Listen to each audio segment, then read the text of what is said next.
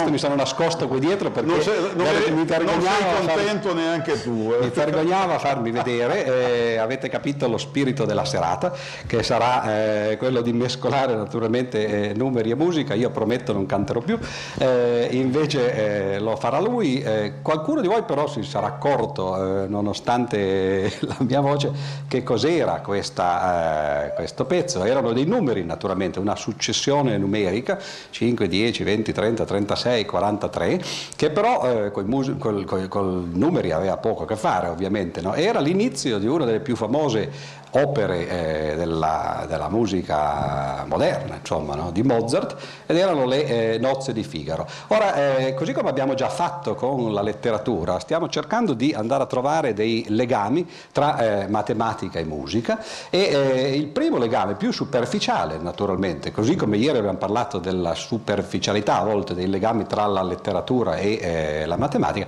è quello in cui i numeri appaiono in questo modo, no? cioè vengono semplicemente recitati o eh, cantati. Eh, io come ho detto non canto più, però eh, lo può fare lui con un altro esempio che è naturalmente sempre di Mozart, eh, da un'altra opera, cioè Don Giovanni. In Italia 640,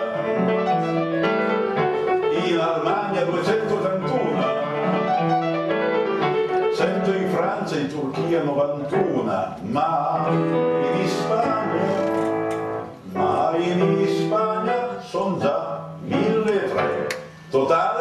2065. Certo, è uno dei divisori 2065 e 59 tra l'altro, che è un numero che Platone usa eh, in uno dei eh, suoi dialoghi nella Repubblica, quindi eh, vedete che ci sono esempi, naturalmente questi tutti e due erano di Mozart, ma non c'è bisogno di eh, limitarsi a Mozart, eh, se vogliamo limitarci però alla musica italiana, per esempio eh, Rossini ci può far sentire qualche cosa. Nel duetto Figaro Almaviva 15 a mano manca, quattro scalini, facciata bianca, cinque parrucche nella vetrina, eccetera. E naturalmente se non ci fermiamo alla musica lirica, all'opera e andiamo a finire invece in quella che è eh, insomma, la musica più popolare, le canzoni, qui io potrei sedermi naturalmente, credo che il maestro potrebbe cantare tutta la sera, per esempio. No, se canto tutta la sera non sono contenti loro. Vabbè, per, potresti però. Cerchiamo, potrei ma non voglio. Okay, Noi vorrei ma non posso, potrei ma non voglio. E allora abbiamo per esempio tre sono le cose che voglio da te, son tre, oppure dodici mamme sopra una panca, con quel che segue, oppure anche con 24.000 baci, eccetera. Ma poi quante ce n'è? Dieci ragazze, quattro vestiti, ho giocato tre numeri all'otto, 25, 60 e 38. Ma una cosa che Pensavo mentre scendevo da Torino verso Livorno in treno questa mattina, quasi in orario, anche questi sono numeri, è il fatto che eh, i numeri servono e sono, sono, utilissimi e corroborano il vecchio adagio prima la musica e poi le parole, perché soprattutto gli autori di canzoni che inventano motivi uno dopo l'altro, non sempre hanno, anzi quasi mai hanno le parole pronte. Quindi che cosa passano al paroliere? Passano delle sfilze di numeri in modo che il paroliere possa capire il ritmo da imprimere ai versi. Noi pensiamo per esempio, adesso l'esempio estemporaneo, Il maestro Mascheroni, autore di questa canzone, ai parolieri può aver detto scrivetemi una cosa di questo genere, 50, 115, 40, 39. Ecco, su questi ritmi, un po' come aveva fatto Puccini con Cocoricò, Cocoricò bistecca, che poi diventò sotto la penna di Giacosa quando men vo, quando men vo soletta, ma Puccini ha usato parole strampalate, i numeri, almeno in questo caso, non sono strampalati. Poi finisco, eh, Pier Giorgio, per carità, ci hanno detto che abbiamo tempo. Eh. Poi c'è la canzone suprema, il più grande capolavoro del genere, 44 gatti in fila per 6, con il resto di due. E questa addirittura contiene un'operazione, perciò Bene, allora avete visto che eh, i numeri ci sono, eh, perlomeno dentro le, eh, le, canzoni, dentro le arie di opere, però eh, come abbiamo già detto appunto per la letteratura questo è il livello più superficiale di tutti, perché certo invece eh, di esserci dei numeri potevano benissimo esserci delle parole, anzi l'ultimo esempio ci fa vedere proprio quello, che al posto dei numeri poi ci finiscono le parole. Quindi quello non è ovviamente un uso essenziale. Se però voi prendete uno spartito, per esempio quelli che eh, il maestro ha qui davanti, spartito di musica classica naturalmente, perché la musica contemporanea insomma, eh, ha degli spartiti che sembrano più a delle opere di arte contemporanea che non eh, ai classici spartiti, ebbene vi accorgete che lì i numeri ci sono eh, in maniera invece molto più sostanziosa, sostanziale. Tanto per cominciare ci sono delle note scritte sugli spartiti. Ora queste note non hanno delle durate arbitrarie, sono durate che eh, partono dalla, dalla semibreve e poi cominciano ad essere divise per due. Naturalmente se voi le disponete come fanno gli informatici, ad esempio come fanno i matematici, vi accorgete che la struttura delle note musicali è una struttura di albero binario, come lo si chiamerebbe per l'appunto in informatica, cioè la prima nota ha un certo valore, poi si divide in due, ciascuna di queste si divide in altre due no? e così via e si continua fino ad arrivare a un sedicesimo, un trentaduesimo, un sessantaquattresimo, eccetera. Quindi c'è questa divisione binaria che è insita nel linguaggio eh, della musica. Però eh, dicevo, se guardiamo uno spartito, a parte le macchie nere o bianche che corrispondono alle note, vi accorgete che agli inizi eh, di ogni riga c'è in realtà una frazione. Ora quella frazione sta lì a indicare eh, esattamente quello che le frazioni indicano. Per esempio, eh, se in questa frazione c'è scritto tre quarti, beh, quello vuol dire effettivamente quello che tre quarti significa, cioè tre volte un quarto. Oppure se c'è scritto sei ottavi o cinque settimi, quello che volete, no? naturalmente. E le frazioni quindi entrano direttamente per indicare eh, il tempo in cui eh, viene suonato eh, un brano musicale. Allora, i brani musicali, perlomeno il loro ritmo, il loro tempo, sono delle illustrazioni musicali delle frazioni. Sentiamone qualcuna, per esempio, come viene un tre quarti.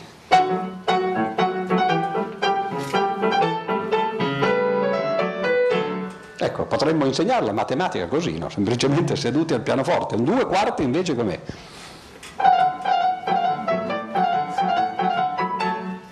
Si fa con le frazioni in matematica? Questa è la cosa interessante, che i matematici naturalmente non ce l'hanno soltanto così le frazioni no? e, e, non le tengono eh, isolatamente. Quello che si può fare con eh, le frazioni è fare delle operazioni naturalmente. La prima operazione che si impara a scuola è quella di prendere una frazione, sapete che le frazioni sono eh, composte da un numeratore e un denominatore e a volte accorgersi che numeratore e denominatore hanno dei fattori comuni, per esempio possono essere due numeri pari. No? Ora cosa succede? A scuola ci insegnano che le frazioni si possono semplificare, si tolgono i fattori comuni. No?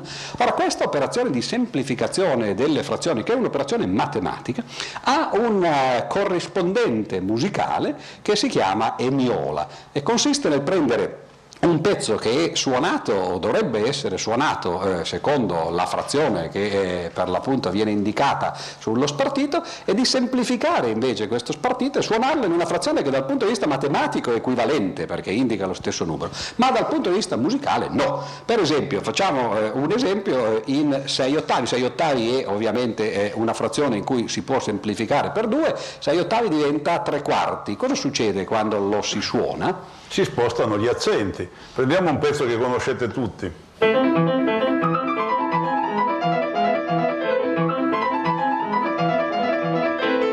Questo è un 6 ottavi abbastanza chiaro. Ora lo facciamo diventare un tre quarti.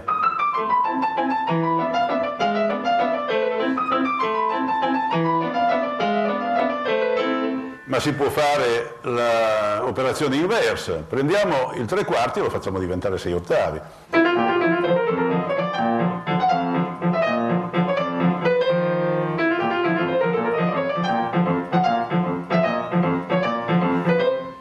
Voci di primavera, è giusto la stagione.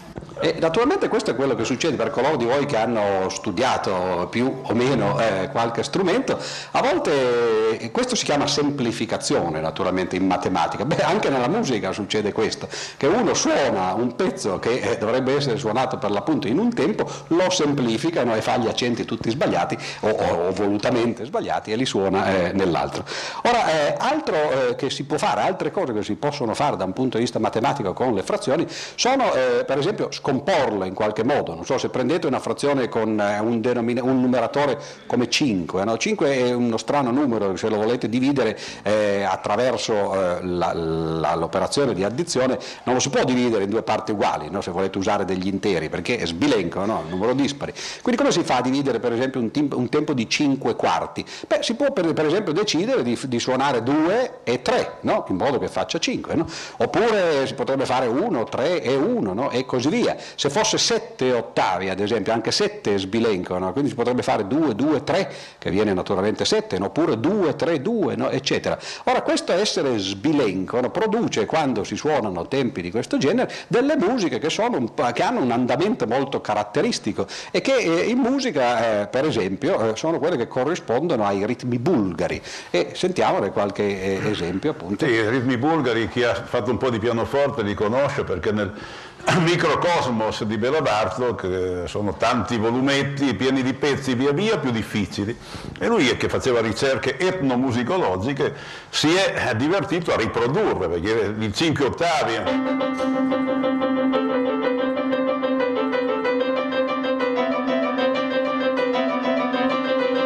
è ossessivo, è meglio qualcosa di più antico anche se è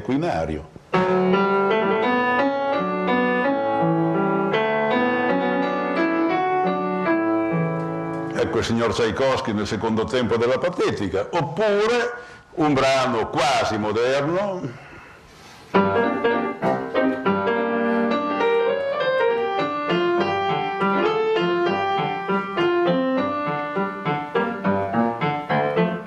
che è quello dove il 5 si capisce meglio. Ecco, e l'ultima cosa che eh, si può fare con le frazioni, che tutti sappiamo fare, dovremmo saper fare, è prendere frazioni che eh, per esempio possono avere denominatore diverso e fare quello che si chiama la riduzione a denominatore comune. Ora anche questa è una cosa che succede in musica, quando ci sono dei eh, ritmi differenti per l'appunto che si vogliono amalgamare perché per qualche motivo eh, si vogliono suonare insieme. Ora eh, l'esempio che facciamo questa sera è un esempio di nuovo tratto da eh, un'opera di Mozart, il Don Giovanni, alla fine eh, del primo atto c'è questa famosa scena del ballo, molti se la ricorderanno perché l'hanno vista, ebbene in questa scena del ballo che cosa succede? Naturalmente c'è l'orchestra no? che sta suonando la, la, sua musica, ma ad un certo punto sul palcoscenico arriva un'orchestrina che è fatta di un certo numero di strumenti, questa orchestrina eh, nello spartito così eh, deve essere, quindi lo si sente anche sul, piano, eh, sul eh, palcoscenico, incomincia ad accordare gli strumenti no? Poi eh, incomincia a suonare una prima danza ed è eh, un, minuetto, eh, un minuetto che ha come tempo naturalmente un tre quarti. Sentiamo il minuetto.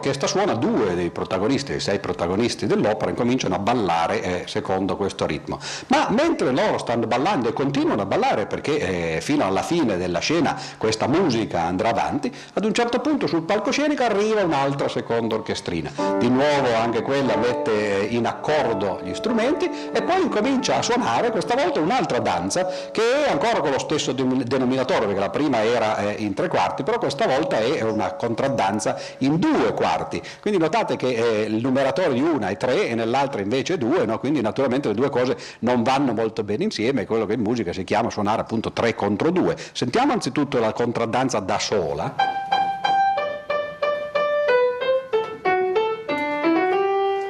E naturalmente, come ho detto, gli altri stavano continuando a eh, ballare e a suonare eh, il minuetto. Allora cosa succede quando li si mette insieme? Viene fuori qualcosa di questo genere.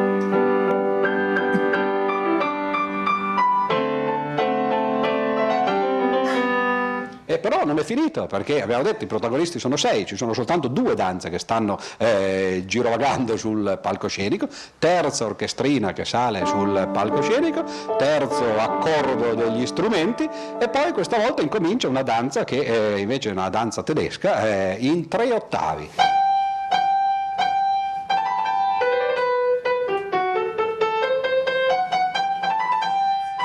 Il nostro pianista, come tutti i pianisti del mondo, ha due mani soltanto, no? quindi eh, fare tutte e tre le danze insieme è un po' complicato, magari facciamo sentire due, due di queste.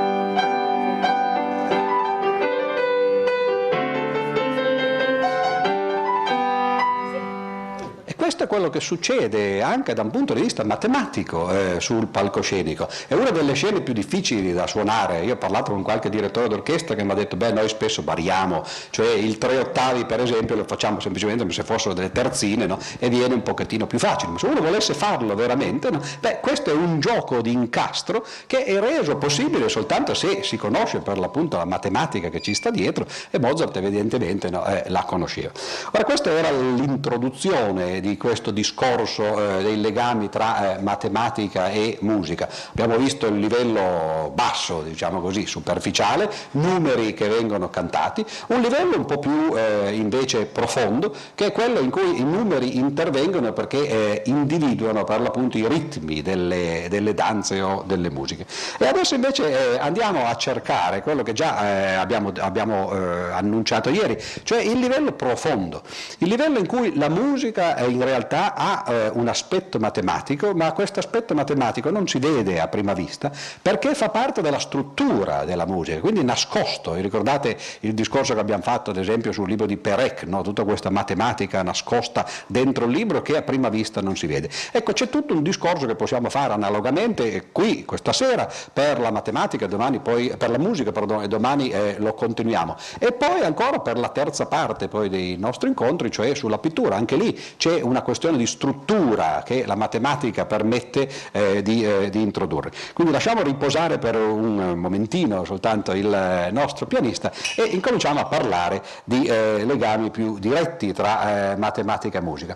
Ora, anzitutto eh, c'è eh, un legame che risale praticamente agli inizi della storia del pensiero, cioè verso il 5-600 a.C., quando Pitagora, che come voi sapete era l'iniziatore, è stato l'iniziatore del pensiero occidentale, occidentale, eh, probabilmente personaggio mai esistito, mitologico, ma noi questo non siamo religiosi, non ci interessa che sia esistito o no, se fosse esistito no, quello avrebbe fatto e naturalmente se non l'ha fatto lui l'ha fatto qualcun altro, cioè la sua scuola. Pitagora era eh, un filosofo, era uno scienziato, naturalmente eh, era un musicista, tutto quello che volete.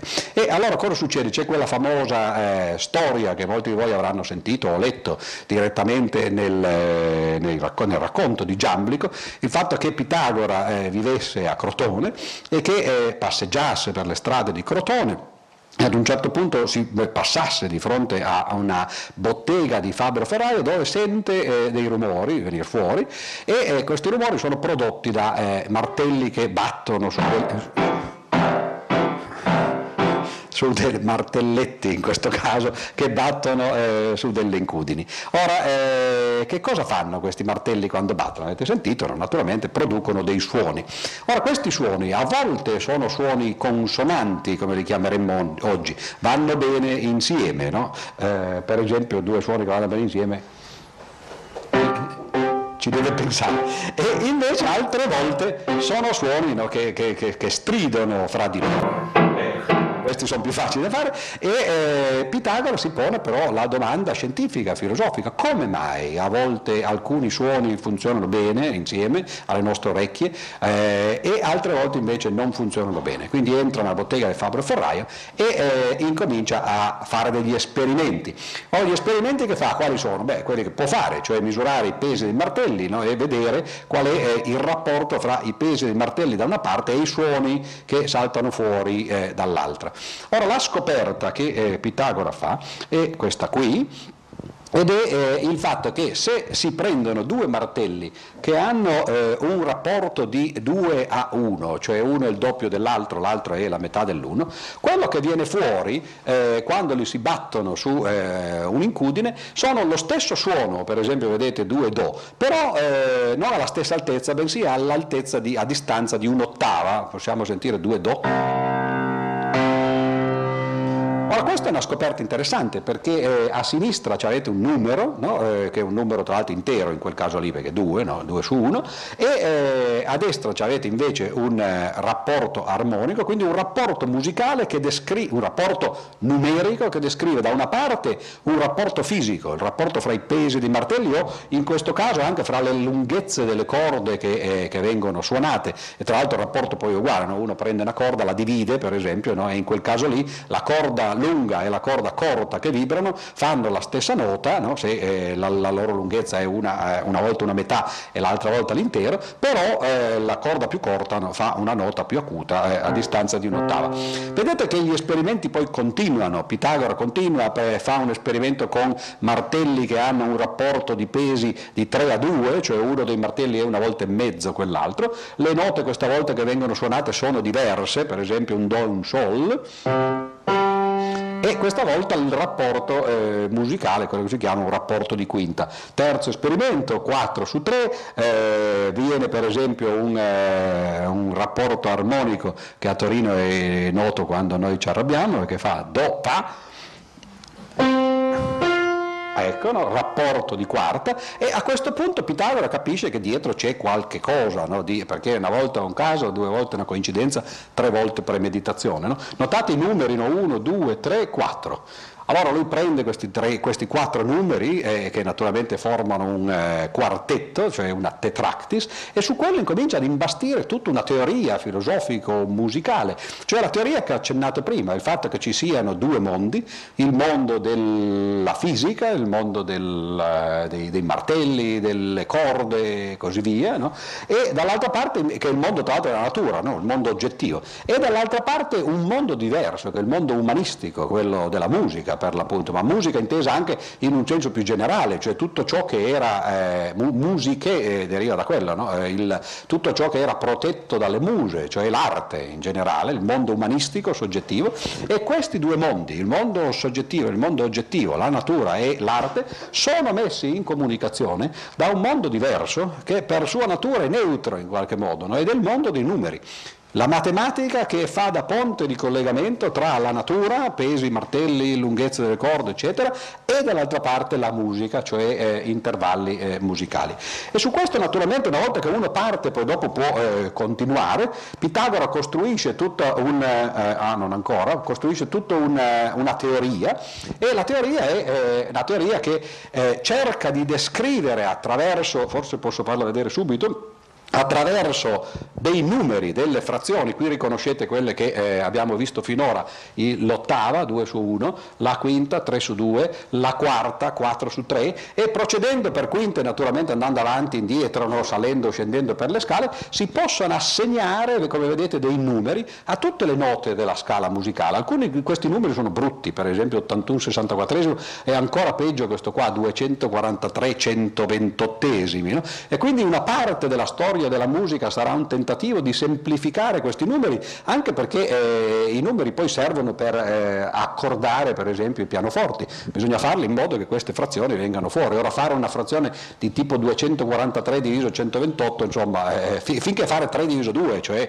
una volta e mezzo si fa facilmente, ma fare quelle altre frazioni diventa eh, complicato. Ma prima c'era eh, questa roba, questo è eh, tratto da un dialogo platonico, uno dei più esoterici dialoghi platonici complicato da leggere. E una parte di questo dialogo estremamente affascinante come vedete, no, scritto qua, eh, lo possiamo leggere insieme, il demiurgo prese una prima parte del tutto, una seconda doppia della prima, una terza doppia della prima, una quarta doppia della seconda, una quinta tripla della terza, una sesta doppia della quarta, una settima tripla della quinta, eh, non si capisce anche perché questo dialogo è poco letto, no? perché eh, naturalmente no, non è particolarmente eccitante, però se voi cominciate a guardare eh, vi accorgete che c'è ovviamente un, eh, un, eh, un qualche cosa di eh, naturale, anzitutto i primi tre numeri sono 1, 2, 3, no? poi ci sono come vedete qui 4 e 8, 8 che sono semplicemente il quadrato e il cubo di 2, no? e poi c'è 9 e 27 che sono invece il quadrato e il cubo di 3. No? Allora ci sono le tre dimensioni e proprio perché ci sono tre dimensioni ci sono anche i quadrati e i cubi. Attraverso questi numeri Platone, e naturalmente questo è un dialogo eh, in realtà pitagorico eh, che, che, che, lui ha in qualche modo copiato per l'appunto dai pitagorici, diceva Platone costruisce tutta una teoria che eh, mette insieme da una parte il mondo della fisica, ora attenzione, mondo della fisica certo che può essere quello dei martelli e delle corde, però eh, quando si pensa in termini greci il mondo della fisica è quello delle stelle, no? quindi quello dei pianeti, no? e eh, dall'altra parte c'è il mondo della musica che è quello delle note. No? E allora ecco che i pianeti sono qua e sono tra l'altro messi eh, nell'ordine in cui eh, appaiono alla vista, cioè Luna, Mercurio, Venere, poi Sole, Marte, Giove, Saturno, questi sono i pianeti esterni, questi sono i pianeti interni.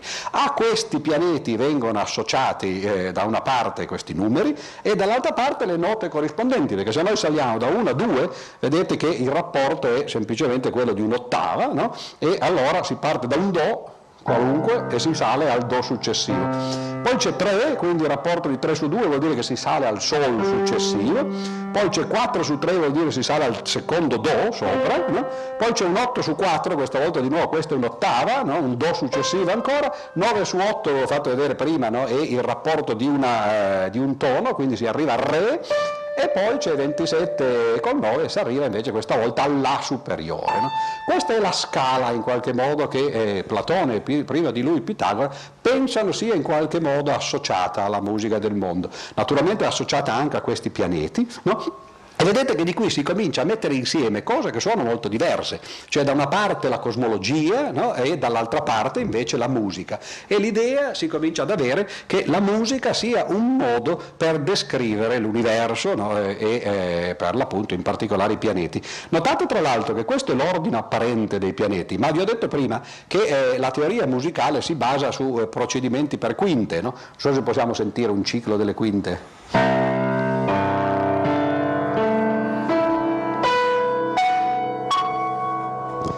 Ora guardate cosa succede se si procede in maniera musicale sul ciclo, eh, cioè procedendo quindi per quinte, sul, eh, sui pianeti. Notate che tra l'altro i pianeti sono 1, 2, 3, 4, 5, 6, 7. Eh, pianeti anche naturalmente per loro erano semplicemente eh, i, eh, gli astri che si muovevano, quindi c'era anche il Sole. No? E vedete cosa succede? Si parte di qui con la Luna, 1, 2, 3, 4, 5, si arriva a Marte. Quindi ricordatevi quest'ordine, prima la Luna, poi Marte, poi 1, 2, 3, 4, 5, si arriva a Mercurio, poi 1, 2, 3, 4, 5, si arriva a Giove e a Giove. Avete capito che cosa succede? Si ottiene l'ordine dei giorni della settimana nel modo in cui noi li conosciamo, perché altrimenti non ci sarebbe nessun motivo per cui noi dovremmo dire lunedì, martedì, mercoledì, giovedì, venerdì, sabato e domenica. No?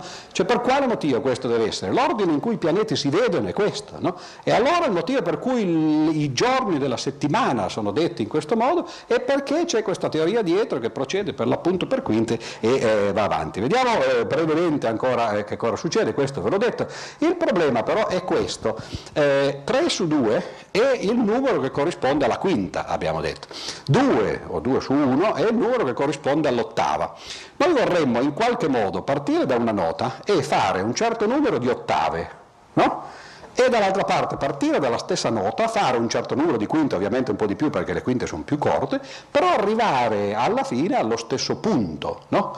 Ora è possibile fare questo? Beh, c'è un problema matematico, perché continuare a fare ottave significa continuare a moltiplicare per due, no? continuare a salire per quinte significa continuare a moltiplicare per tre mezzi, no? e non c'è modo di eh, moltiplicare tre mezzi un numero di volte sufficiente in modo che venga una potenza di due, perché? Perché c'è un tre in mezzo no? che è un fattore primo e questo non può venire. Allora cosa succede per il ciclo delle quinte nella teoria musicale pitagorica? Succede questa roba che si parte da una nota qualunque, no? per esempio di qui, e si comincia a salire per quinte, sol, re, la, mi, si, e poi fa, do, sol, re, la, mi con, i diesis, si può scendere invece no? dall'altra parte, no? E, eh, e, però, poiché questo ciclo non si chiude mai, c'è una spirale infinita che continua all'interno qui e all'esterno dall'altra parte. È una teoria molto complicata, naturalmente, in cui non c'è niente di quello che abbiamo sentito prima, cioè il nostro eh, ciclo delle quinte. Brevemente, che cosa succede nella storia eh, della musica? Succede che eh, si capisce che eh, i numeri che Pitagora assegnava alle note sono numeri troppo complicati. Eh, vabbè, adesso queste sono cose anch'esse troppo complicate, quindi andiamo avanti, no? ecco. e si arriva, guardate, siamo nel 1588, Zarlino, no? si arriva a capire che forse se si usassero più numeri dei soli quattro che Pitagora invece aveva usato, cioè se si cominciasse a usare anche il 5 e poi anche il 6, no? forse qualche cosa si semplificherebbe. In particolare che cosa succede per esempio? Si possono cominciare ad avere dei rapporti come questi, 5 su 4 o 6 su 5, il 5 su 4 è, è quello che corrisponde ad una terza, la terza era un pessimo numero, eccolo qua. Allora, se voi guardate questo qui, stavamo parlando della terza, no? del rapporto di 5 su 4, notate 81 64esimi, no? è quasi 5 su 4, qui c'è un 1 che non ci piace, ma se ci fosse 80 su 64, quello sarebbe effettivamente 5 su 4. Allora, introdurre questo nuovo numero, che è per l'appunto eh, quello che abbiamo visto nella teoria zarliniana, ci permette di semplificare di molto i numeri che eh, aveva introdotto eh, Pitagora. Vediamo se Eccoli qua, questa è la nuova scala. Notate che sono scomparse tutte quelle grandi frazioni, c'è ancora qualche numero bruttino, tipo questo 15 ottavi, no? però non è più 243 e 124esimi naturalmente, e questo è il modo in cui la matematica eh, in realtà nel, dietro le quinte ha continuato per, eh, siamo appunto alla fine del 1500, no? ha continuato a eh, in qualche modo intervenire eh, nella storia eh, musicale. E volevamo invece parlare di una struttura musicale che sta dentro eh, le scale eh, delle note, che è una struttura di nuovo di tipo matematico. Ora noi sappiamo che la nostra struttura nelle scale è quella che eh, consiste nel fare due toni, un semitono, tre toni, un semitono. Non so se possiamo sentire. Ok, ora questa è la scala che tutti abbiamo naturalmente nelle orecchie, però attenzione, questa è soltanto fatta sui tasti bianchi, no? Però ci sono tanti modi di partire in questa scala, la, la tastiera è, no, se non infinita, comunque estesa in una direzione o in un'altra, se invece di partire dal tasto che incomincia col Do, noi partiamo col Re, Notate, le note non sono cambiate, siamo semplicemente partiti di qui, però ovviamente mentre prima avevamo nell'orecchio due toni, un semitono, tre toni, un semitono, questa volta siamo partiti di qui, c'è un tono un semitono, tre toni, un semitono, un tono, quindi diventa una scala un po' diversa. Tutti questi modi di fare eh, la stessa scala sui tasti bianchi, però partendo da note diverse, per esempio col Mi che cosa succede? Ecco, ciascuno di questi dà origine a una musica diversa, no? a un modo per l'appunto di suonare diverso. Noi abbiamo soltanto più due di questi modi eh, nella musica moderna. Uno è quello di prima che abbiamo sentito, il Do, che noi chiamiamo modo maggiore. Possiamo sentire la scala?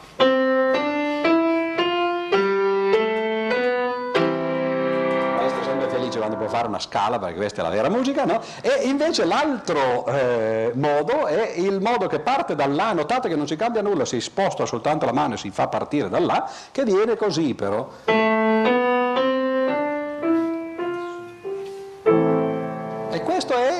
Cosiddetto tono eh, minore.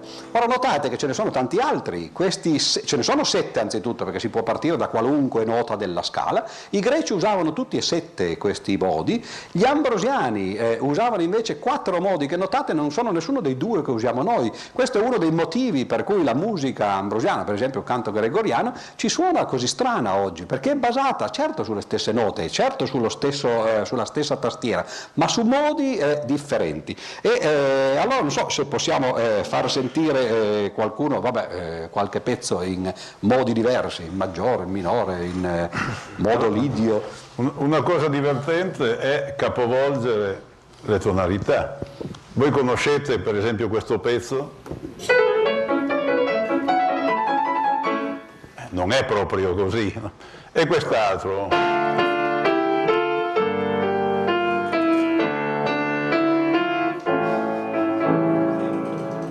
Basta togliergli la giacca, metterne un'altra, suonare in maggiore quello che è in minore e viceversa e cambia la musica.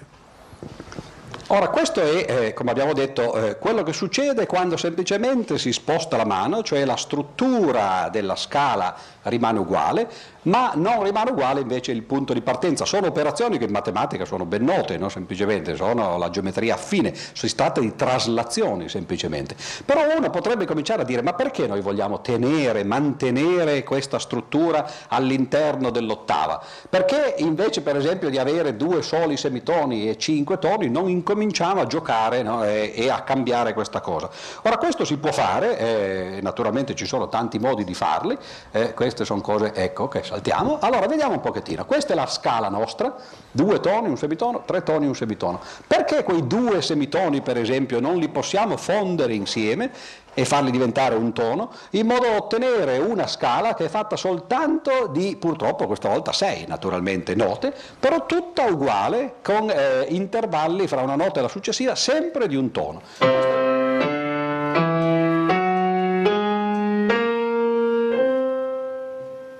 Questo è quello che si chiama per l'appunto la scala esatonale. Cosa sentiamo in una scala esatonale? Ah, una scala esatonale eh, ne hanno raccontate tante, eh, perché poi c'è molta mitologia anche su queste. La scala esatonale evoca potenze malefiche, ha questo carattere ambiguo, ed è vero questo. E difatti Puccini all'inizio della Tosca, per caratterizzare Scarpia, mette nei bassi l'inizio di una scala esatonale.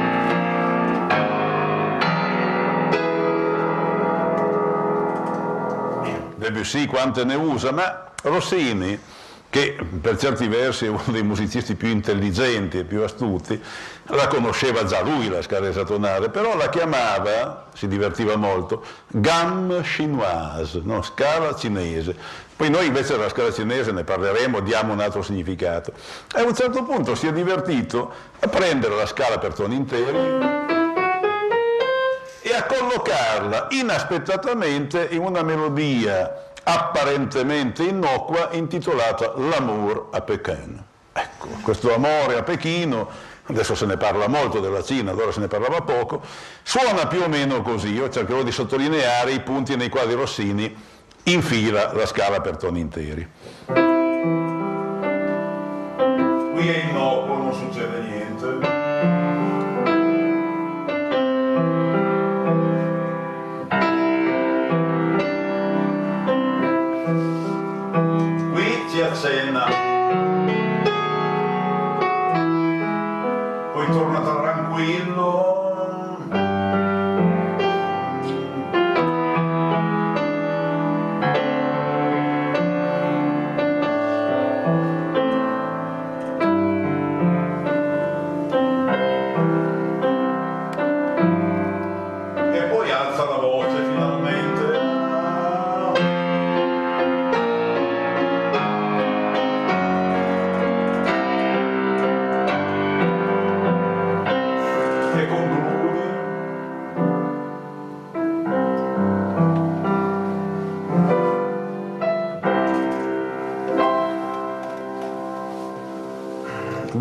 Poeta metastasio e metamio. No?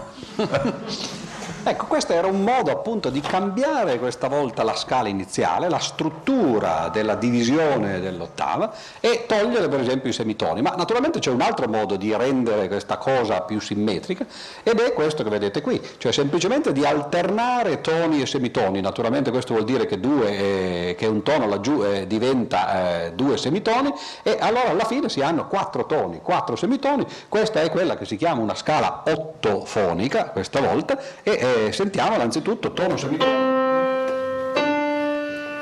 Un tono,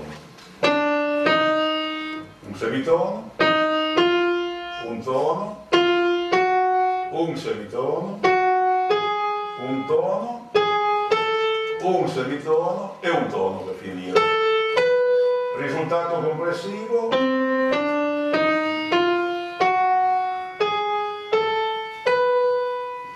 non è molto orecchiabile, ma è questa. Ecco, eh, vedete qui che in questa ricerca di simmetrie e di scomposizione ovviamente della scala naturale, forse questo è il punto d'arrivo finale, cioè perché fare toni e semitoni alternati in qualche modo, perché non fare semplicemente solo semitoni. Naturalmente ne vengono fuori 12 in questo caso e quella che si sente è una scala cromatica.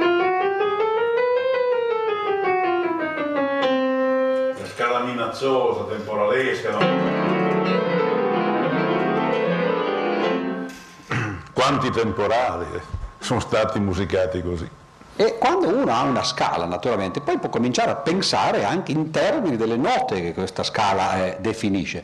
Ora, quando si comincia a pensare in maniera cromatica, ovviamente se avrete sentito il termine, per esempio, cromatismo, no, eccetera, il punto d'arrivo è ovviamente la musica, eh, una delle musiche del Novecento, cioè la dodecafonia, il fatto di usare questi semitoni come se fossero tutti degli individui no, eh, separati uno dall'altro e, per esempio, incominciare a scrivere in una maniera che impedisca di ripetere una nota fino a quando tutte le altre note non sono già eh, state fatte. Ne abbiamo accennato ieri quando parlavamo invece della eh, letteratura e eh, questo modo di procedere naturalmente un modo eh, moderno eh, da, da, da, Schoenberg in avanti, però, però, ci sono delle cose interessanti. Abbiamo già sentito stavolta due, stasera due o tre pezzi eh, di Mozart e qualcuno, Casella, il pianista Casella, si accorse agli inizi del Novecento che sempre nel solito Don Giovanni c'è un brano in cui cui Mozart già fa eh, il dodecafonico ante litteram, senza sapere naturalmente. C'è un brano in cui si succedono di seguito tutti e dodici i semitoni senza eh, mai ripetersi. Sentiamo. Eh, sì, questo,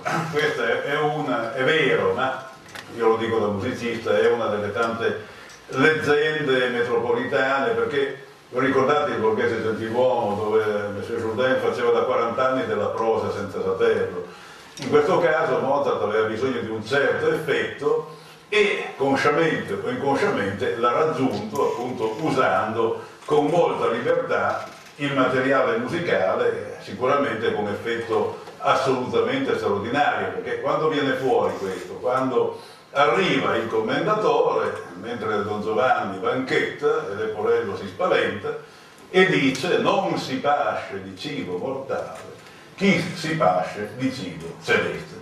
Allora, le note della intera frase sono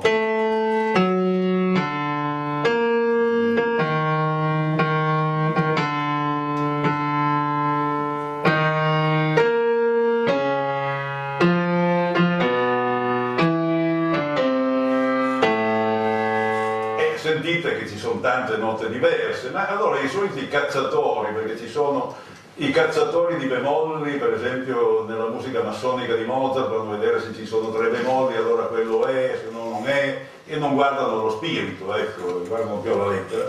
Così ci sono i cacciatori di serie nella dodecafonia per andare a cercare dei precedenti. Che cosa è successo? Che appunto il cacciatore di turno ha individuato che a, da un certo punto in poi esistono in effetti 12 note diverse, non ripetute e il punto arriva qui, comincio a suonarlo forte, il punto giusto. Qui no. Però qui l'orchestra comincia a suonare questa nota. E il canto va avanti.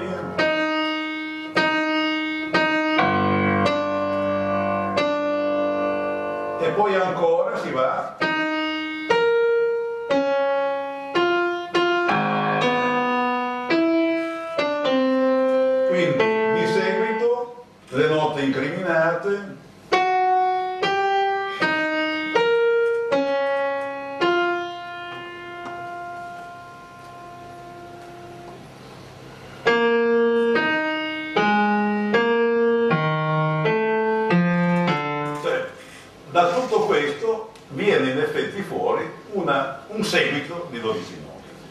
sia una serie dodecafonica si è saputo naturalmente anche perché la dodecafonia non c'era ancora. Ora vedete come appunto la struttura eh, delle scale temperate no, è in realtà una struttura di tipo prettamente matematico, ce ne sono ancora tante altre, non so se vogliamo far sentire per esempio, visto che l'hai citata prima, la cosiddetta scala pentatonica che invece è tipica di altre culture, per esempio la musica orientale, che sulla nostra tastiera si può fare facilmente perché perché ci sono cinque tasti neri di seguito che sono comodi da suonare.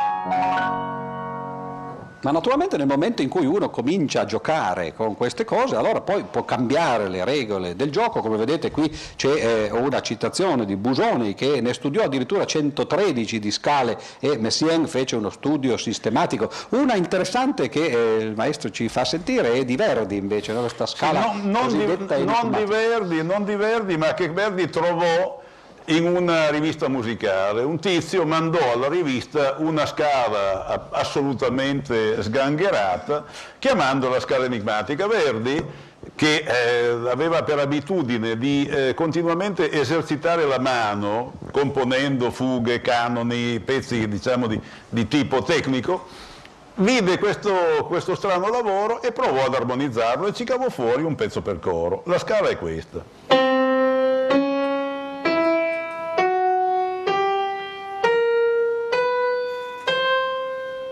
Ci vuole una bella fantasia eh, per compiacersi di queste note davvero quasi in libertà. Però Verdi, eh, immaginatevi un coro che canti sulle parole dell'Ave Maria, l'ha armonizzata così.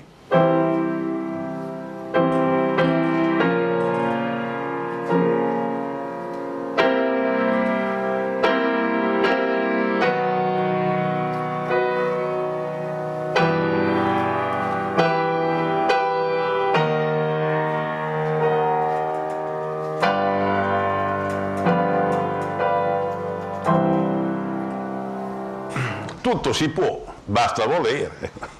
Ecco, benissimo, allora noi vogliamo smettere con queste scale perché eh, altrimenti si potrebbe andare avanti appunto tutta la sera con queste 113 e con le altre. E vogliamo invece eh, affrontare un eh, argomento leggermente diverso perché eh, la matematica non è soltanto numeri, eh, in particolare aritmetica, ma è anche geometria ovviamente, anzi eh, adesso che poi domani dopodomani mattina parleremo dell'arte, lì ovviamente la cosa che è più interessante dal punto di vista matematico e ovviamente l'aspetto geometrico, no? le trasformazioni geometriche, la simmetria in qualche modo. E allora eh, quando si parla di simmetria, beh, allora nella musica ovviamente eh, se ne può trovare parecchia. Un modo eh, abbastanza tipico di fare della musica è quello di prendere gli spartiti e incominciare a giocare con questi spartiti come se si facessero delle trasformazioni geometriche, per esempio girarli a gambe in giù e a gambe in giù va bene, girarli a testa in giù e a gambe in su, oppure guardarli contro luce, no? oppure fare tutte e due le cose, guardarli contro luce, girarli eh, al contrario no? e così via. Queste sono operazioni che i musicisti hanno usato da sempre no? e eh, si chiamano prendere semplicemente no, un, uno spartito e fare l'inverso, il rivolto, il rivolto inverso e così via. Ora eh, voi direte, vabbè questi sono giochi cretini perché eh, insomma li fanno i matematici, in realtà i musicisti li fanno continuamente e ci sono intere scuole musicali o eh, tipi di eh, composizione musicale, in particolare due, una delle quali ho già citato, che è la dodecafonia, ma un'altra invece che è naturalmente molto più orecchiabile, molto più vicina alle nostre orecchie, che è eh, tutta la musica barocca, il contrappunto. La musica barocca si basa precisamente su queste quattro operazioni geometriche di prendere spartiti, girarli a testa in giù, eccetera, cambiarli, rivoltarli, rifletterli, eccetera. Ora, questi giochi sono giochi essenziali, in tutta la musica di Bach, per esempio, eh, quella di Schoenberg non importa molto, perché intanto non essendoci ripetizioni uno le sente in qualunque ordine no, e la cosa rimane uguale ma in quella di Bach effettivamente è una cosa fondamentale. Ora, se uno non si accorge, se uno non capisce, se uno non si allena, non si addestra a sentire queste trasformazioni, beh, si parte, si perde una delle parti essenziali del lavoro del compositore, il quale ha cercato di scrivere una musica, che ovviamente non tutte le musiche, quando voi le girate, quando voi girate lo spartito eh, mettendo il giù, eh, il, il, sopra giù e il sotto sopra, e beh, ovviamente non tutte le musiche funzionano, quindi bisogna avere un orecchio che sia in grado di sistemare queste cose, non parliamo di quando poi queste quattro attività eh, si fanno tutte insieme. Allora adesso vi facciamo sentire un esempio che è questo qua, eh, come vedete c'è scritto 4 perché partiamo dal fondo no? in qualche modo, no? facciamo vedere come uno spartito rivolto eh, al contrario e suonato contro luce ci suona eh, una musica che è la seguente.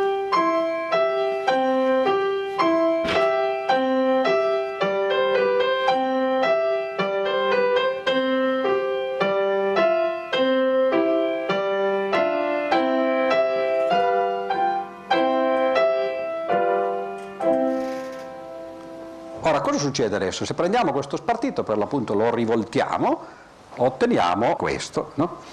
È lo stesso di prima, girato però questa volta così.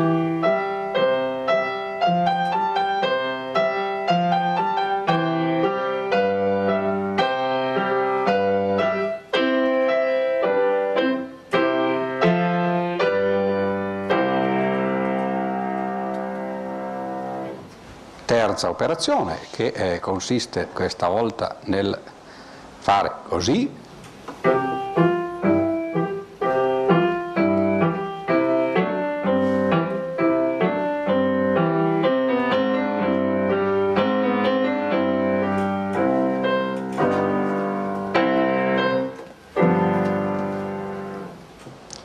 adesso eh, sentiamo che cos'era questo spartito iniziale no? prima di fare tutte queste trasformazioni.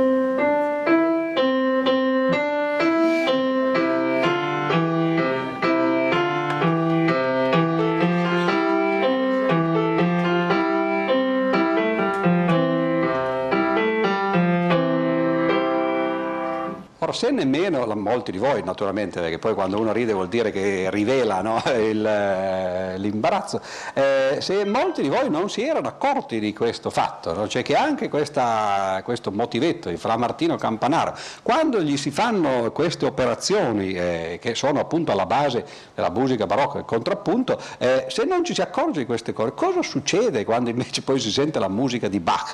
Naturalmente è come andare a sentire l'opera cinese, nel senso che uno sente le parole no, che vengono cantate e naturalmente capisce molto poco. Quindi la struttura che i musicisti mettono dentro, che è una struttura appunto geometrica in questo senso, è eh, fondamentale. Naturalmente non possiamo però eh, basarci soltanto sul eh, canone di eh, Fra Martino, quindi eh, stiamo arrivando al pezzo forte poi della serata che sarà sentire il maestro che ci suona una parte delle variazioni Goldberg e stiamo arrivando dunque a Bach.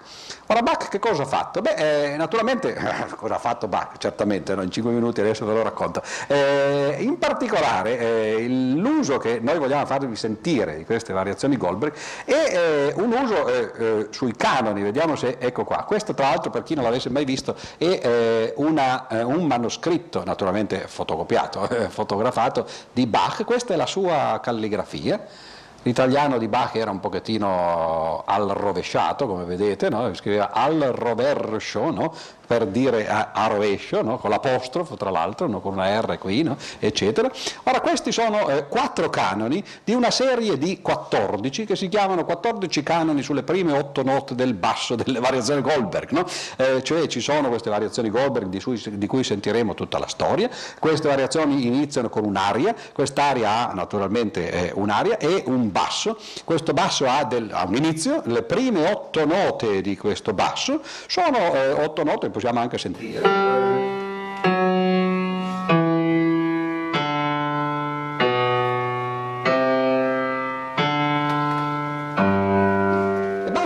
Preso queste otto note e ci ha costruito sopra 14 canoni che sono un po' una summa dell'arte canone, una delle tante che lui ha fatto, no? eh, sono dei pezzi molto carini di cui noi facciamo tanto sentire gli inizi dei primi quattro perché sono un'illustrazione esattamente di quelle quattro operazioni che eh, abbiamo detto eh, poc'anzi. Qui vedete subito il canone semplice laggiù, questo è al rovescio, questo è eh, moto contrario no? e questo moto contrario è recto messi eh, insieme.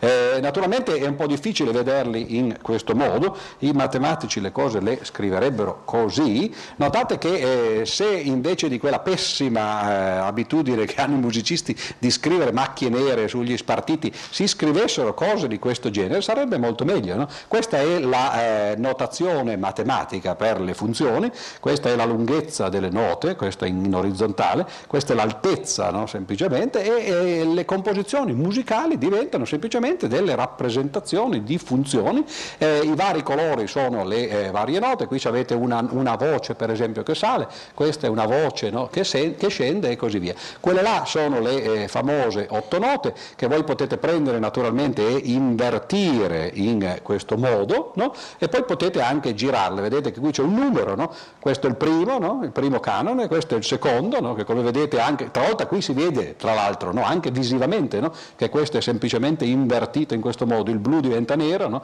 e il verde diventa rosso e vedete che dove il verde scende il rosso sale no? e così via e poi si può anche invertire dall'altra parte, no? cioè guardare eh, contro luce, questo lo vediamo tra un momento. Quindi sentiamo per esempio prima le, l'inizio di questo canone con le note nel verso giusto.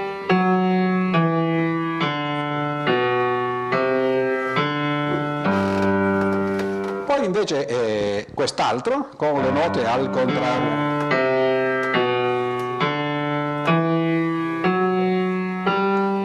E sentiamo però gli altri due.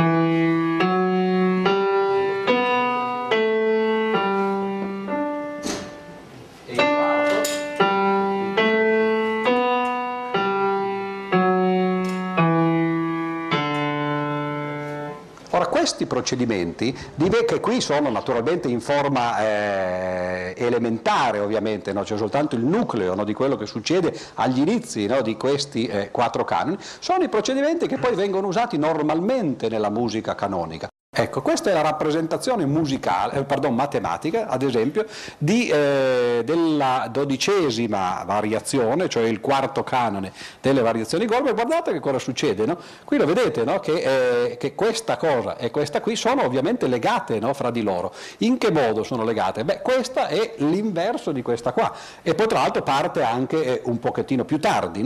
E questo è quello che succede nella musica per l'appunto canonica. Vedete naturalmente che soltanto si inverta lo spartito, lo si può anche traslare e tutto questo è una trasformazione geometrica, visto in questo modo tra l'altro le cose si vedrebbero molto bene, anche qui guardate, no? questa è la prima voce che parte, ad un certo punto si capovolge e parte un pochettino più eh, separata, l'intervallo che c'è fra qui e qui, in questo caso è una quinta, l'intervallo che c'è qui era una quarta e naturalmente tutti i vari canoni vanno a intervalli sempre maggiori, questa è l'immagine per esempio di un altro che sentiremo eh, tra poco, che eh, anzi sono gli altri, gli ultimi, no? vedete? Vedete come questa struttura diventa veramente qualcosa anche di visivo, non soltanto di uditivo, si può guardare quello che c'è e eh, qualcuno si può anche divertire, magari non con i pezzi delle variazioni Goldberg che sono complicati, ma ad esempio con le invenzioni a due o tre voci, no? invece di scriverle come se fossero fatte di note, trascriverle come se fossero fatte semplicemente di funzioni matematiche e magari con colori diversi si vede effettivamente no?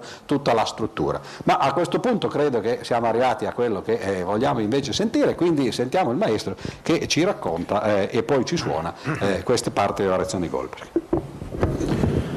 Raccolgo il testimone dalle mani e dalle labbra soprattutto, se non dalle slide di Pier Giorgio, perché le mie slide appunto l'ha fatto notare, sono diverse, e racconto qualcosa che a molti di voi sarà notissimo, anzi magari troveranno che quello che io racconto, quello che io narro non è precisissimo, ci sono, siamo qui appunto per chiacchierare un po' di musica e qualche approssimazione può essere anche, credo, tollerata.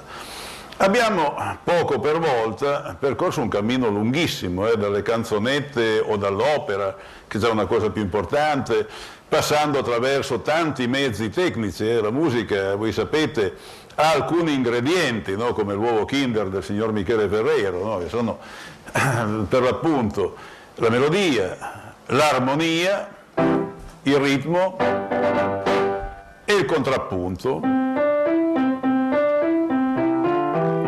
Questa parola strana, no? che deriva dalla vecchia scrittura in cui le note appunto si eh, pensavano come dei punti, un po' lo sono, e allora punctum, contrapunctum, ecco, da lì è derivata questa, questa parola un po' inquietante, che non, chi non sa di musica trova certe terminologie strane, ecco, la scala cromatica ti sembra un serpente che ti guardi male, no?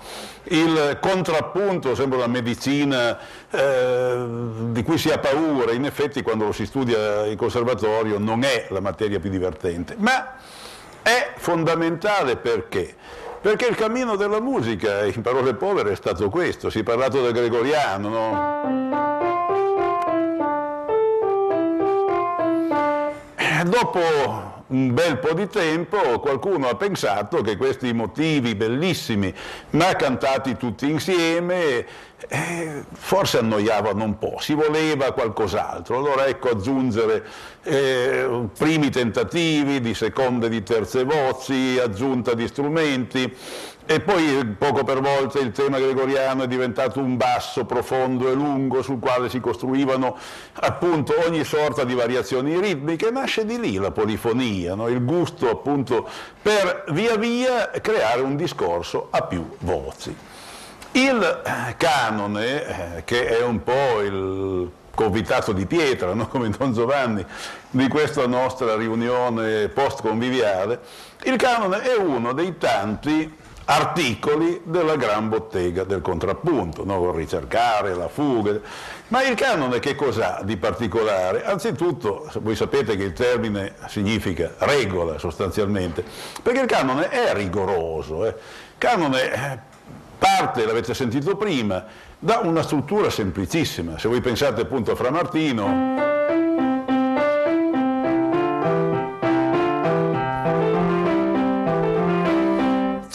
una prima voce, un primo personaggio che nella terminologia tecnica si chiama dux, no? la voce eh, che, che, conduce, la voce principale, quella che trascina. Poi c'è la seconda voce che si chiama comes, che potremmo dire il compare, no? come ci fosse il capozza e il compare. Allora parte il capozza e il compare gli va dietro.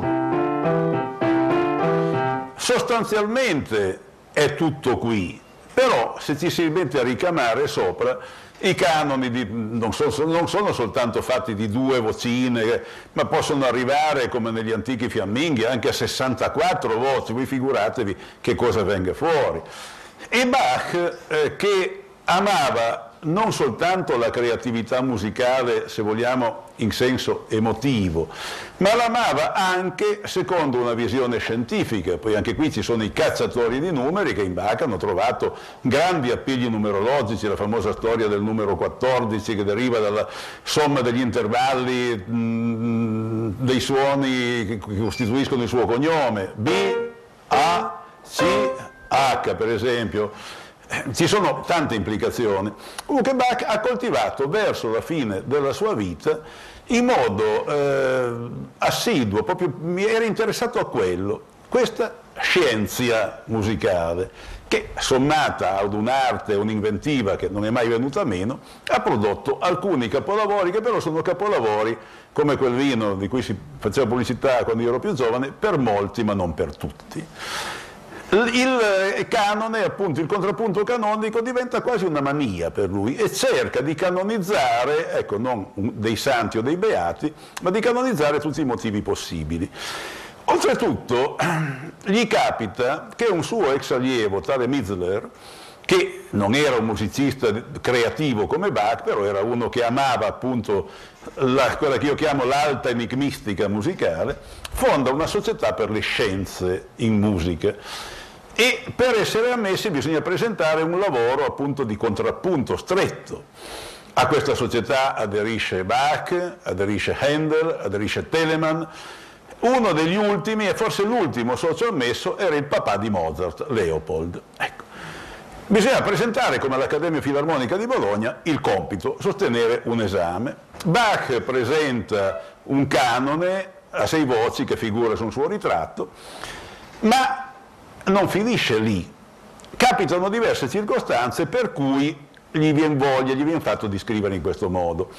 Sempre per Mizler scrive le variazioni canoniche per organo su un, appunto su un tema di corale natalizio, poi eh, va a trovare suo figlio Carl Philippe Emanuel alla corte di Federico II di Prussia, era clavicembalista di corte, c'era il famoso flautista Quanz che era l'insegnante di flauto di Federico, il quale non soltanto suonava ma anche componeva.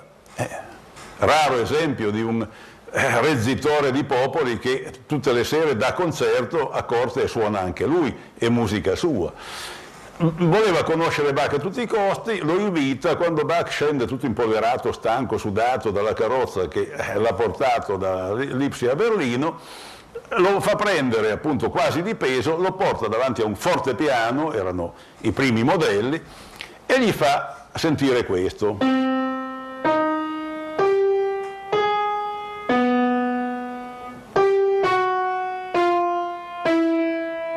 Eccetera. Questo è un tema sul quale Bach ha dovuto improvvisare seduta stante. Non gli è costato una gran fatica, vista la mano che aveva Bach, però gli è rimasta un po' lì la cosa, che questo re gli imponesse questo. E allora ha studiato una sottile vendetta perché tornato a casa ha messo insieme alcuni brani che si potevano suonare subito, scritti per, eh, per, eh, per disteso, e altri invece sotto forma di canoni enigmatici. Che cosa vuol dire? Vuol dire che come ci sono le parole crociate senza schema o ci sono dei rebus particolari, io so poco di enigmistica, comunque che necessitano di uno sviluppo, così il canone enigmatico non, non, non scrive appunto tutto quanto, non, non viene data la soluzione, viene data viene dato l'inizio, viene dato il dux, poi i comes, che possono essere delle più diverse specie, trovateli tu. Eh, probabilmente Federico II si è fatto aiutare da Carlo Filippo Emanuele perché come allievo del padre ne sapeva, insomma. E poi l'arte della fuga, che Bach comincia e non finisce. Anche lì c'è il gusto per questo contrappunto di altissima, di altissima, funzionalità, di altissima ispirazione, questo guardare appunto la scienza musicale senza però mai eh, che venga meno la voce creativa, il soffio creativo, perché appunto è bello vederle come musica eh, grafizzata, però è anche bello, permettetemi, non dico consentitemi perché non è più di moda, permettetemi ascoltare. No? E allora ecco che arriviamo appunto alle variazioni Goldberg, che poi perché si chiamano così? In realtà si chiama aria con diverse varianti, il titolo vero. Si chiamano così perché, dice la leggenda bachiana, ogni grande compositore ha un suo leggendario, c'è la Bach, c'è la Mozart, c'è la Verdi, c'è la Rossini, eh, ci sono compositori magari non di primo piano ma che hanno dei leggendari eh, rispetto ai quali quello dei santi fa ridere. Insomma. Bach aveva avuto tanti allievi, uno dei suoi ultimi allievi era un ragazzino sveglio che si chiamava Johann Michael Goldberg, Monte d'Oro se vogliamo tradurlo. No? Questo Goldberg a quanto pare, pur essendo giovanissimo, era bravo e aveva bisogno di guadagnare i soldi, come, come tutti quanti noi, specialmente i nostri figli e i nostri nipoti.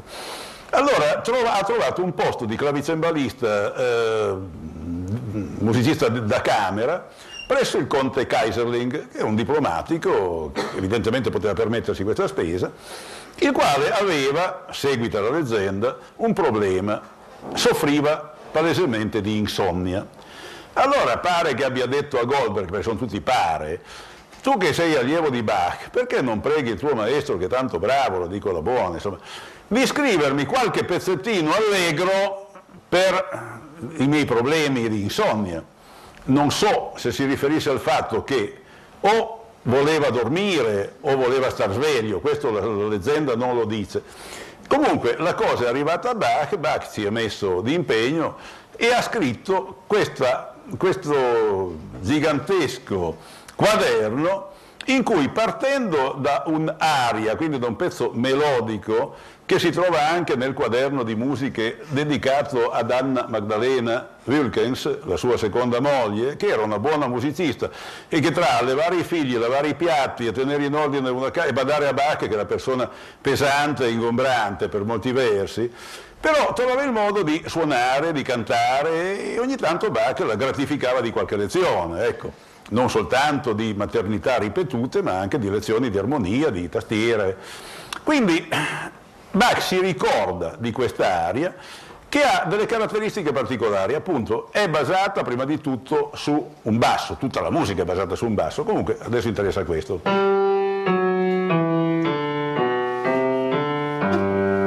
Queste sono le prime note sulle quali si innesta, però bisogna appunto sentirle perché l'ascoltatore lì per lì se non conosce il pezzo non può rendersi conto della architettura sulle quali si innesta anzitutto un'armonia.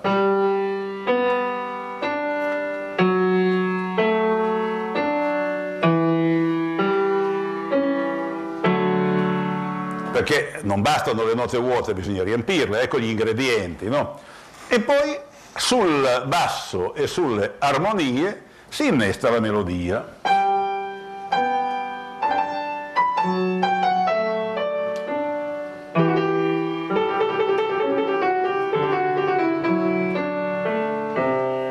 vedete come cresce il pensiero, no? Dal niente a qualcosa di più, al tutto. Per giunta questa melodia è come avete sentito, poi io la suonerò tutta, eh, non mi limiterò a parlare, è molto frastagliata e dettagliata. È una sarabanda, quindi una danza lenta, alla quale se togliamo gli abbellimenti, eh, togliamo veramente, direbbe un gastronomo, il peperoncino ecco, dal piatto.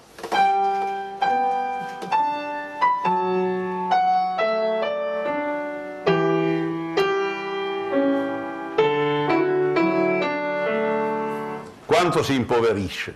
Ecco, da questa grandiosa aria, perché è lunga, dettagliata, cava fuori via via le variazioni. Ma che variazioni sono? Sono variazioni per clavicembalo, attenzione, a una e a due tastiere, perché ci sono variazioni scritte per una sola tastiera ed altre scritte per due. Oggi che sovente si suonano al pianoforte, le variazioni Goldberg, pensiamo all'esecuzione di Glenn Gould, ma non soltanto, si è accorti di quanto siano difficili, perché trasferire quello che si può giocare su due tastiere, io suono l'organo, è una cosa che faccio tutti i giorni, riportarle su una tastiera sola con gli incroci e le sovrapposizioni non è così semplice. Ma noi non ci occuperemo di questo, ma ci occuperemo del fatto che Bach prende il tema e lo varia anche in maniera canonica, naturalmente in modo che sia possibile suonarlo. Ecco perché molte cose si possono scrivere, si possono fare dei canoni complicatissimi che per essere eseguiti necessitano di più strumenti, quelli dell'offerta musicale per esempio, con due mani non ci si riesce. Che cosa però lui fa? Parte da un canone che è all'unisono, cioè dove mette i piedi il dux, li mette il comes. Poi via via allarga la forbice e allora le note si distanziano di 2, di 3, di 4, di 5 fino a 9. E naturalmente, ve li accennerò poi mh, dal punto di vista così contenutistico, espressivo, diversifica, sono variazioni, anche quello che si chiama l'affetto della composizione, contenuto retorico della composizione.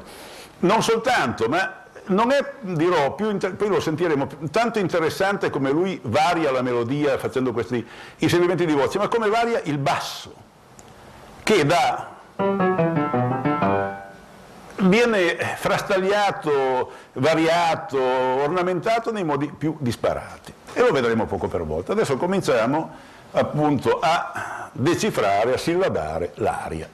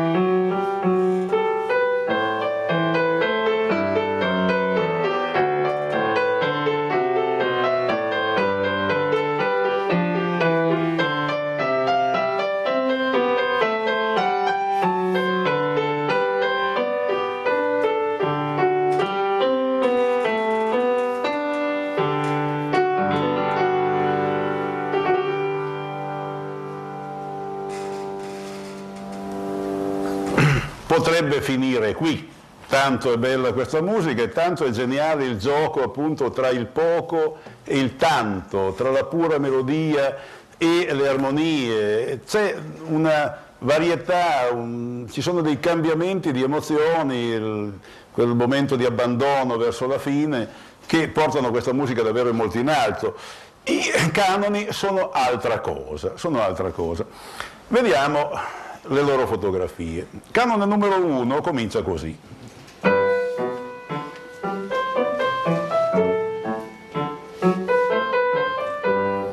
Pastorale, come Bach ne ha scritte tante, pensiamo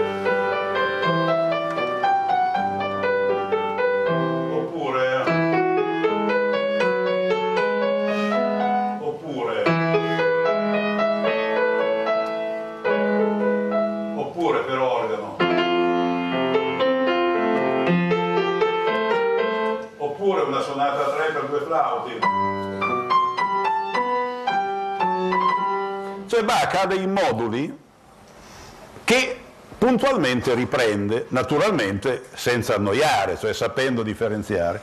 Ecco, il basso, vedete che diventa qualcosa di molto più... e poi comincia a muoversi.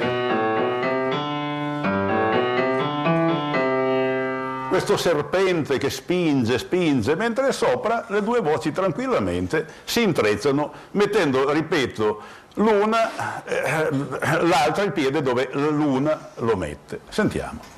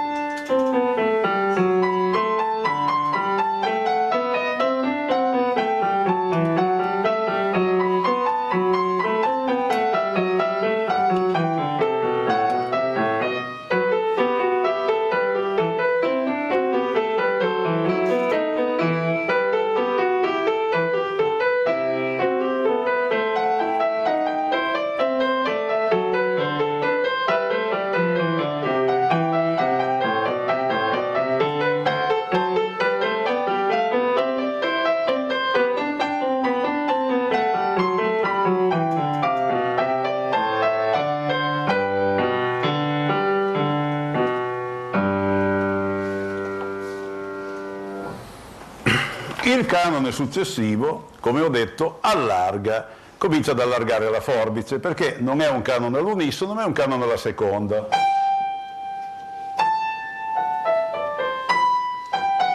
Già questo stridio necessita di cosa? Di un movimento più veloce, proprio perché questi urti armonici devono essere comunque assorbiti e non essere esasperati. Anche in questo caso il basso ecco, ha una funzione precisissima perché invece di essere questo tranquillo personaggio che passeggia con calma in giardino, diventa un qualcosa di motorio. E anche qui pensiamo, oppure il finale della pastorale per organo, cioè è il Bach che, diciamo, va in bicicletta, ecco, si muove.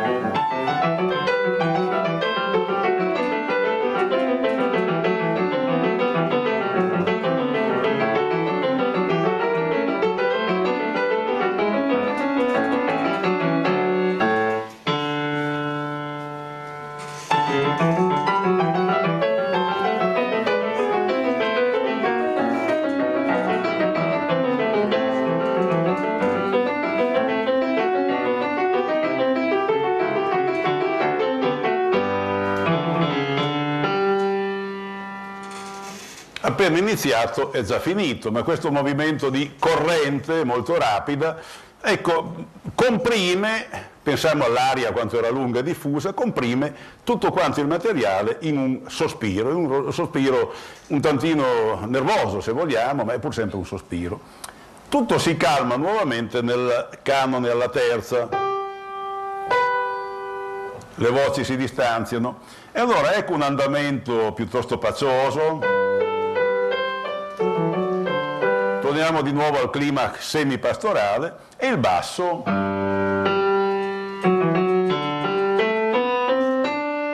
vedete quanto cambia, non c'è nulla che si ripeta mai.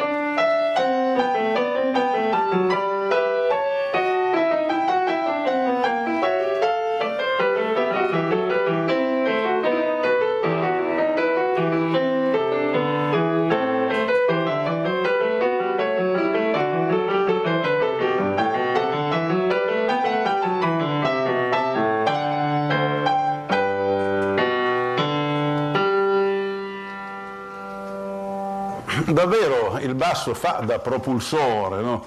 non lascia mai le voci superiori da sole, appunto Bach ha capito che va sempre integrato il dialogo canonico per poter avere un risultato contrappuntistico non a due voci sorrette così in modo semplice, ma a tre voci effettive, ognuna delle quali appunto ha il suo ruolo. Poi ecco il canone alla quarta. Qui Bach si è stancato di far procedere i personaggi comunque nella stessa direzione e usa, lo farà due volte, il canone rovesciato, cioè la voce superiore comincia e la voce inferiore le fa uno sberleffo.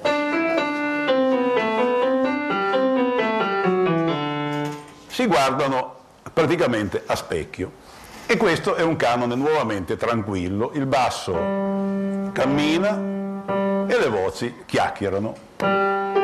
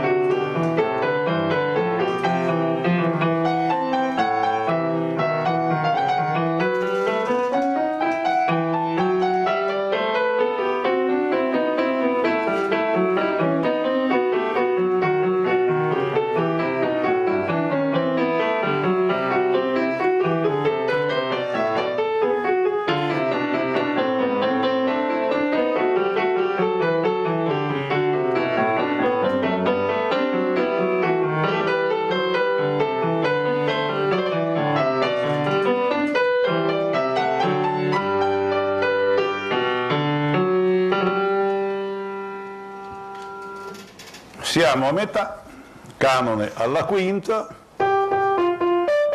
anche qui una novità, il modo minore. Per adesso, siamo, finora siamo stati, ora si trasforma e Bach indica un tempo andante, quindi vuole un tempo non svelto per poter intessere questo che è fatto di sospiri. Queste lacrime squisitamente barocche.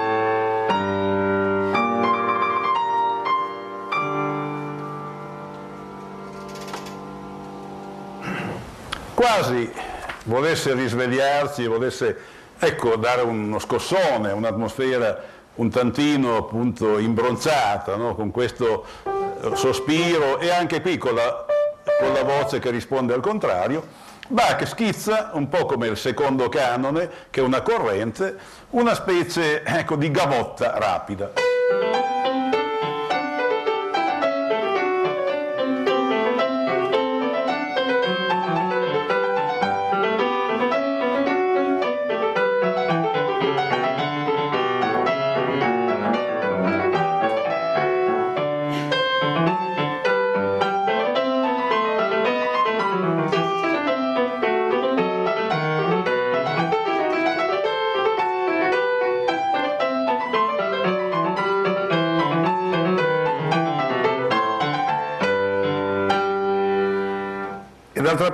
L'intervallo di sesta è un intervallo festoso, mentre quello di quinta è un pochino vuoto e quindi la musica, giustamente anche dal punto di vista coloristico e anche psicologico se vogliamo, cambia. Ma ecco, torniamo, siamo alla settima e anche la settima non è un intervallo particolarmente gradevole, però Bach che cosa fa? Prima di tutto ritorna al modo minore e poi immerge il canone in una specie di, eh, come dire, di, di, di fossa di serpenti, in cui un movimento continuo Vedete com'è cambiato? È diventato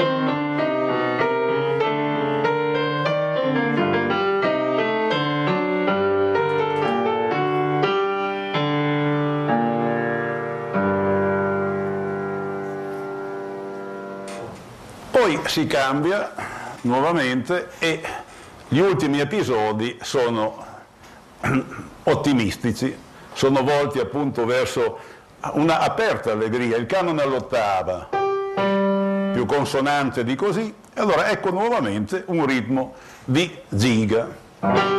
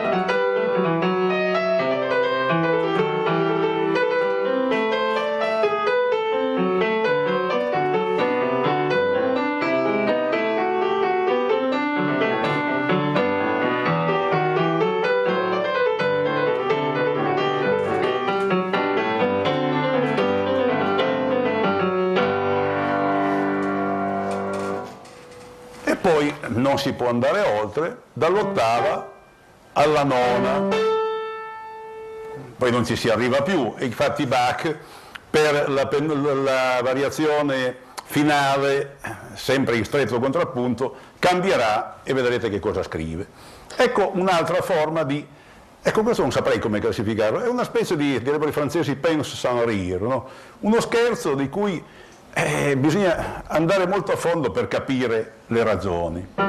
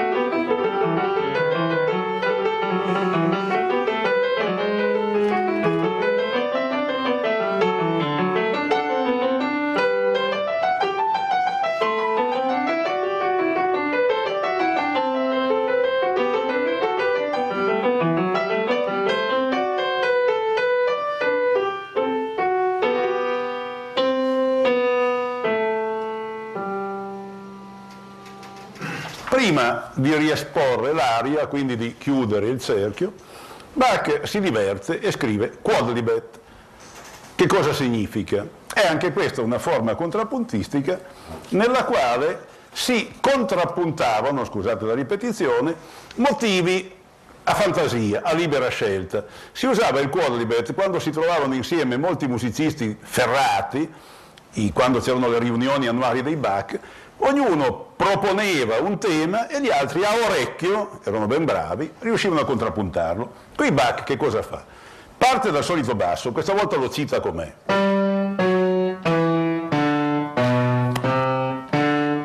Poi ci mette su una prima canzonetta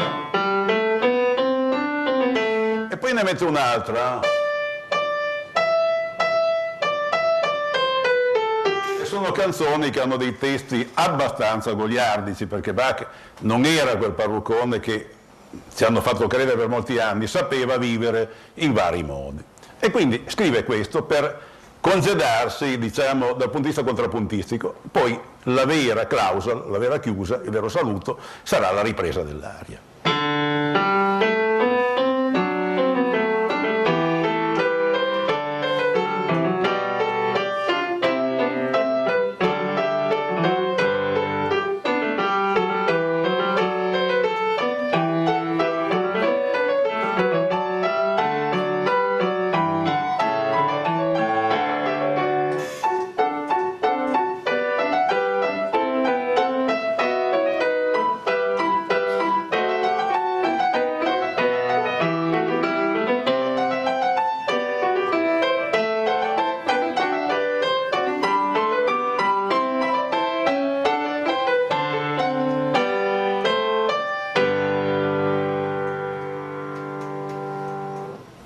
Si chiude il sipario e rientra in sordina l'aria di Anna Magdalena.